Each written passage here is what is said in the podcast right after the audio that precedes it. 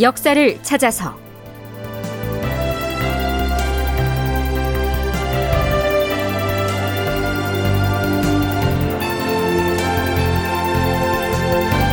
제 987편.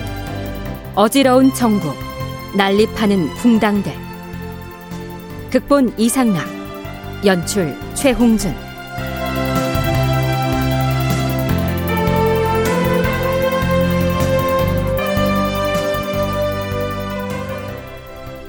여러분 안녕하십니까?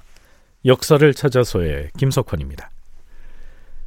선조 32년에 해당하는 1599년 5월 26일 이원익이 벌써 사직하겠다는 상소를 18번이나 올렸으니 이제 더 붙잡을 수도 없게 되었다. 영의정 이원익의 채차를 윤호할 것이니 승정원에서는 그리 조처하라. 유성룡의 뒤를 이어서 영의정에 임명됐던 이원익은 대간이 유성룡을 탄핵한 것은 잘못이다. 이렇게 비판을 했죠. 그러자 이번엔 대간에서 그러는 이원익을 비판하고 나섰고 결국 선조는 대간의 공세에 밀려서 이원익 역시 영의정 자리에서 물러나게 합니다. 자, 이렇게 되자 이제 정국은 갈수록 큰 목소리를 내기 시작하는 사헌부 사관원 홍문관 등 이른바 언론 3사들의 간관들에 의해서 좌지우지되는 그런 분위기로 흘러가게 됩니다. 총신대 송웅섭 교수는 이러한 현상을 다음과 같이 분석하죠. 붕당 정치가 전개되면서 나타나고 있는 가장 어떤 그 특징적인 모습은 강경론자들이 조정을 주도해 갈 수 있는 여지가 이전보다 훨씬 더 커지는 것이고 그 강경론자들은 의리와 명분이라고 하는 공론과 도학과 또 절이라고 하는 것들을 적극적으로 내세우면서 자신의 주장을 관철시켜 나갈 수 있었던 것이고 그렇기 때문에 화친이라고 하는 것이 불가피한 지점이 있음에도 불구하고 대간의 생리상 아, 대간이 적극적으로 그것을 변호해 줄 수는 없고 같은 남인이라 할지라도 그래서 강경한 입장을 보여주는 사람의 논의대로 흘러갈 수밖에 없었던 것이죠. 자, 그런데요. 이 언론 3사라고 해서 무턱대고 임금 앞에 나가서 간쟁을 하는 건 아니죠. 사전에 내부에서 토론을 거쳐서 의견을 통일한 다음에 이 간쟁을 하는 것인데요. 논의 과정에서 의견이 충돌하는 사례가 빈번하게 일어납니다. 1599년 6월의 선조실록을 보면요. 유성룡과 이원익을 잇따라 탄핵하기까지 사관원 내부에서 어떤 논란이 있었는지를 비교적 상세하게 기술하고 있습니다.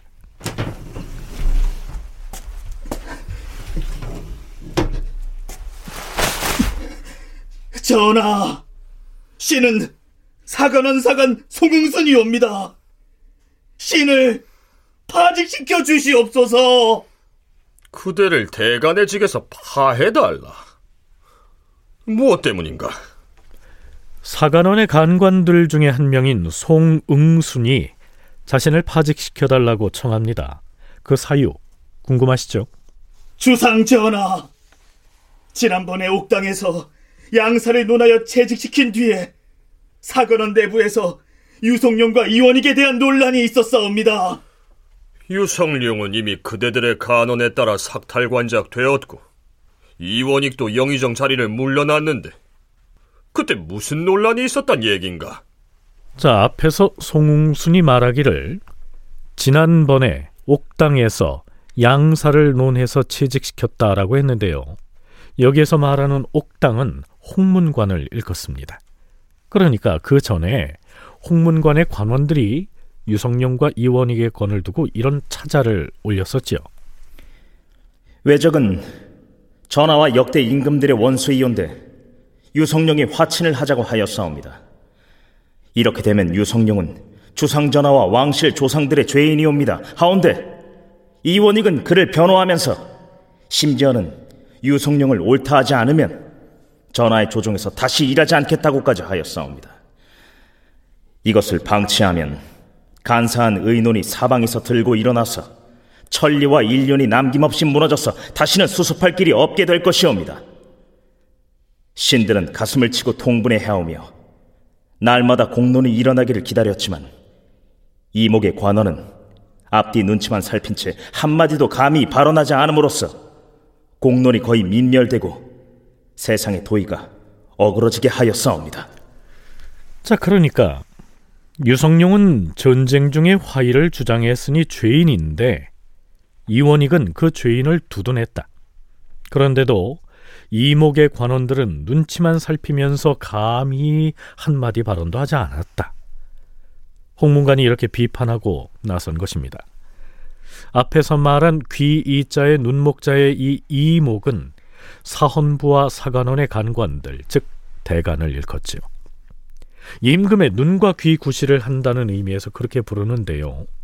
뭐 어찌됐든 홍문관에서 이렇게 사관원과 사헌부를 비판하고 나서자 내부에서 그 문제를 논의에 붙였겠지요.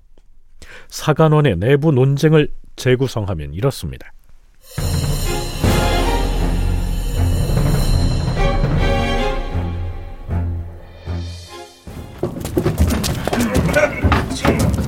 이것은 우리 사관원의 수치입니다. 수치고 말고 머뭇거리다가 홍문관 관원들한테 한대 얻어맞은 것입니다. 그렇다고 이 시국에 이원익을 탄핵할 수는 없지요. 에이, 무슨 소리요? 당연히 우리가 나서서 탄핵을 했어야지. 그렇지가 않아요. 자, 자, 자, 조용히들 하시고 지금부터 우리 사관원의 의견을 모아봅시다. 이원익이 유성룡을 구제하여 적극 변호한 것은 역시 큰 죄가 아닐 수가 없어요. 그 죄를 거론해서 이원익을 탄핵하도록 주상전하께 강력하게 추청을 해야 합니다. 아닙니다. 유성룡이 물러난 영의정 자리에 이제 막 이원익이 부임을 했는데 곧장 탄핵을 주장하는 것은 좀 심한 것 아닙니까? 화의를 주장한 유성룡을 편든 것은 잘못이라는 점을 전하께 말씀 올리는 선에서 그쳐야 합니다. 탄핵을 운운하면 조종이 소요스럽게 될 것이니 그러니까 우리가 홍문관으로부터 공격을 당했죠. 홍문관 관원들이 우리를 보고 뭐라 했습니까? 앞뒤를 돌아보고 주춤대면서 눈치를 살피느라 감히 한마디도 발언하지 않았다.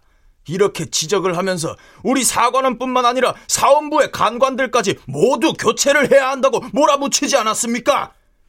따라서 그 후임으로 임명된 우리가 채통을 세우려면 당연히 이원익을 탄핵하는 것이 옳아요. 그렇습니다. 이 일을 두고 우리 사관원에서 이원익에게 이러이러한 잘못이 있습니다 하는 내용으로 차자만 작성해서 전학께 올리고 말자고요.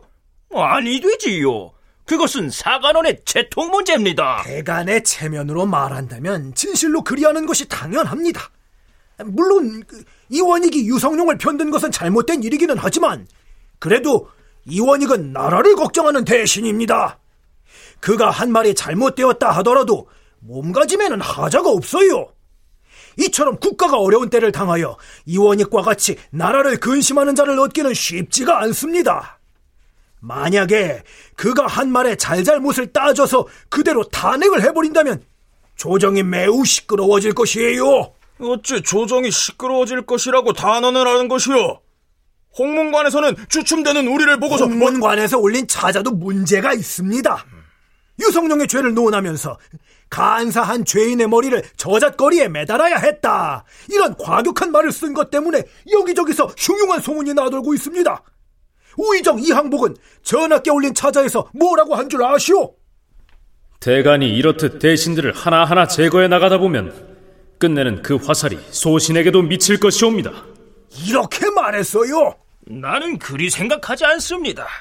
전쟁 중에 외적과 화의를 하려는 움직임을 배척하는 것은 진정 고금의 공론인데도 화의를 주창한 유성룡을 이원익이 극력 변호했으니 마땅히 탄핵을 주장해야 합니다. 사관원 내부에서 이러한 논란이 있었던 것이죠. 사실 사헌부와 사관원의 구성원인 이 대가는요, 달리 표현하면 탄핵하는 직책입니다. 그런데 내부에서 의견 통일이 되지 않고 자신의 의견이 동료들에게 배척을 당하면 지체 없이 피혐을 하죠. 대간의 직을 그만두고 물러난다는 뜻입니다. 그들은 자기의 소신을 펴다가 그렇게 물러나게 되는 걸 자랑스럽게 여깁니다. 물러나고 나면 그 대간의 자리는 또 다른 사람으로 채워지게 되죠. 자, 여기에서 이원익을 탄핵까지 해서는 안 된다고 주장했다가 동료들로부터 배척을 받은 사관원의 사관 송응순이 선조에게 자신을 파직시켜달라고 주청한 배경이 바로 거기에 있는 겁니다. 주상 전하, 신의 무력하여서 대간의 직무를 제대로 수행하지 못한 죄와 동료들에게 믿음을 사지 못한 잘못이 한꺼번에 모두 터져 나왔으니 더 이상 뻔뻔스럽게 사건원에 버티고 있을 수는 없사옵니다. 신을 파직시켜 주시옵소서. 그러자 선조는 이렇게 대답하죠. 사직하지 말라. 그렇다면 선조는 자신이 도성을 버리고 북쪽으로 파천 가 있는 동안에도 전쟁을 도맡아 지휘하다시피 했던 이 유성룡을 이땐 어떻게 생각하고 있었을까요? 서강대 계승범 교수의 얘기 들어보시죠. 필요할 때는 유성룡 같이 좀 화합을 하는 사람 이런 사람 필요하다가 전쟁 끝나고 이제 줄 준론 날카로운 논의가 이제 득세할 때는 또 슬쩍 유성룡 내치고 북인하고 손잡고 그러는 것입니다. 그동안에는 뭐 대사원이라거나 이런 사람들이 뭐 김늑이라고 해서 남인 쪽 사람들이 많았는데 갑자기 이때부터 그 송순이라거나 정광적이라거나 뭐 이런 이 사람들 대부분 다 북인이거든요. 음. 이런 사람들이 지금 양사를 장악하고 있는 거예요. 전쟁이 끝나고 나자 전쟁 이전에 극성을 부렸던 붕당 정치가 재현되면서 유성룡 등이 그 소용돌이에 휘말린 셈이죠.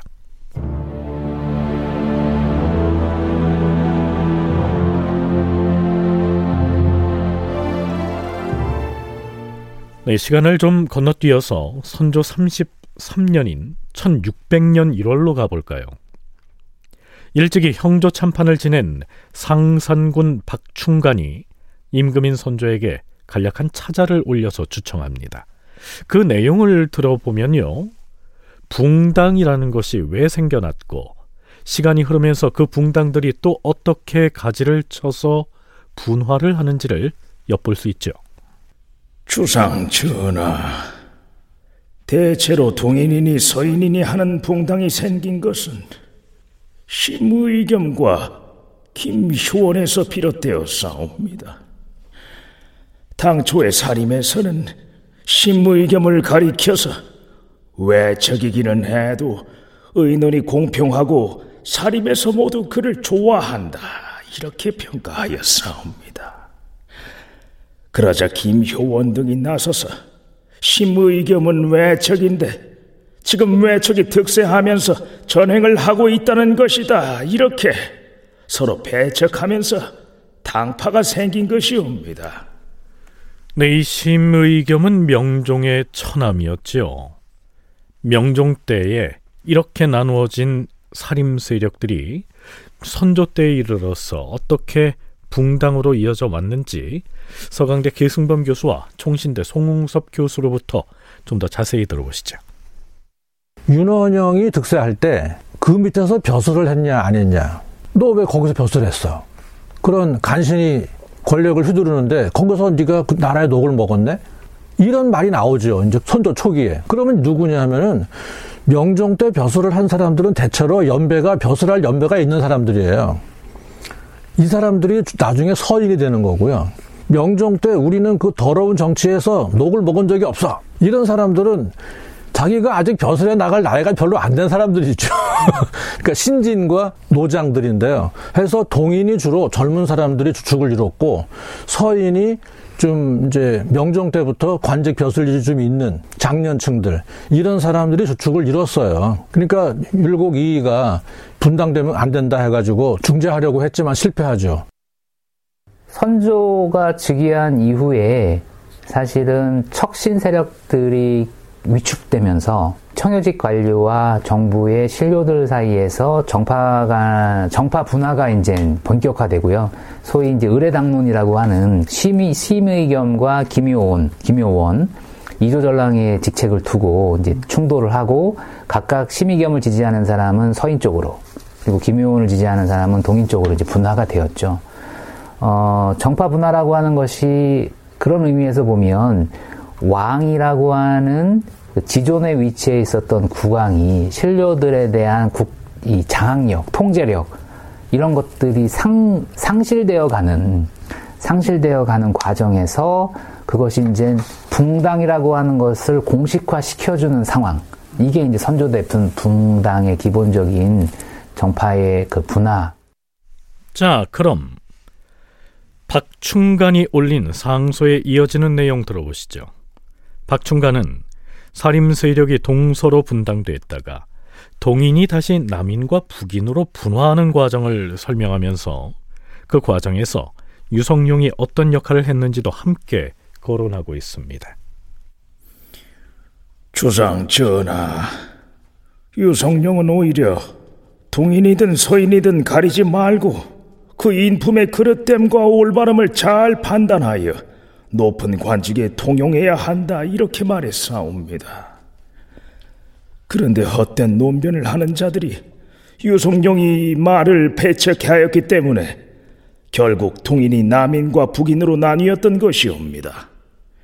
그러다가 근래에 유성룡이 물러나게 되자 남이공을 비롯한 신진 세력이 이런저런 무리들을 불러들여서 자신과 의견을 달리하는 자는 축출하고 동조하는 자는 끌어들이는 등 어지러이 치고받고 하여 싸웁니다. 그래서 조정이 이처럼 안정되지 못하였는데 누구도 감히 어쩌지 못하고 있는 실정이옵니다. 여기에서 등장하는 남이공은 이런 사람이죠. 남이공은 정유재란 때 채찰사 이원익의 종사관이 되었으며 이어서 이조 좌랑과 이조 정랑을 거쳤다. 1598년에 이발, 정인홍 등과 북인의 세력을 이끌면서 영의정 유성룡이 일본과 화의를 주장했다고 해 탄핵, 파직시키는 데에 앞장선 인물이다. 그러니까 대간의 탄핵 상소와는 달리 유성룡이 붕당을 조장한 것이 아니라고 말하고 있는 것이죠. 자, 박충간의 상소문의 말미에 덧붙인 내용이 흥미롭습니다. 전하, 남인과 북인으로 갈라진 붕당 중에서 북인은 다시 대북과 소북으로 나뉘어 싸웠고 그것이 다시 골북, 육북, 피북으로 분파되어서 듣는 사람들을 경악하게 만들고 있사옵니다. 신은 차마 그러한 말들을 듣고 있을 수가 없어서. 자, 보충 설명을 하면 이렇습니다. 뼈골자의 골북, 고기 육자의 육북, 거죽 피자의 피북은 모두가 대북에서 다시 갈라져 나온 당파들이다. 골북은 홍여순이 영수이고, 육북은 이산해가 영수이며, 피북은 유몽인이 주축을 이루었다. 자, 이 시기 붕당의 분화와 난립상은 지금 우리가 듣기에도 경악할 만하지 않습니까? 전쟁이 끝난 뒤 조선 조정의 사정이 그러했던 것입니다. 박충관의 상소 내용을 듣고 난 선조는 이렇게 답하지요. 본시 조정에 놔두는 말들은 캐 들어가면 그것을 주장하는 사람이 있는 법이다. 시중에 놔두는 잡다한 이야기를 주워 모아서 인심을 동요시키는 것은 온당한 일이 아니다. 경의 말이 지나쳤으니 앞으로는 유념해야 할 것이다. 다큐멘터리 역사를 찾아서 다음 시간에 계속하겠습니다.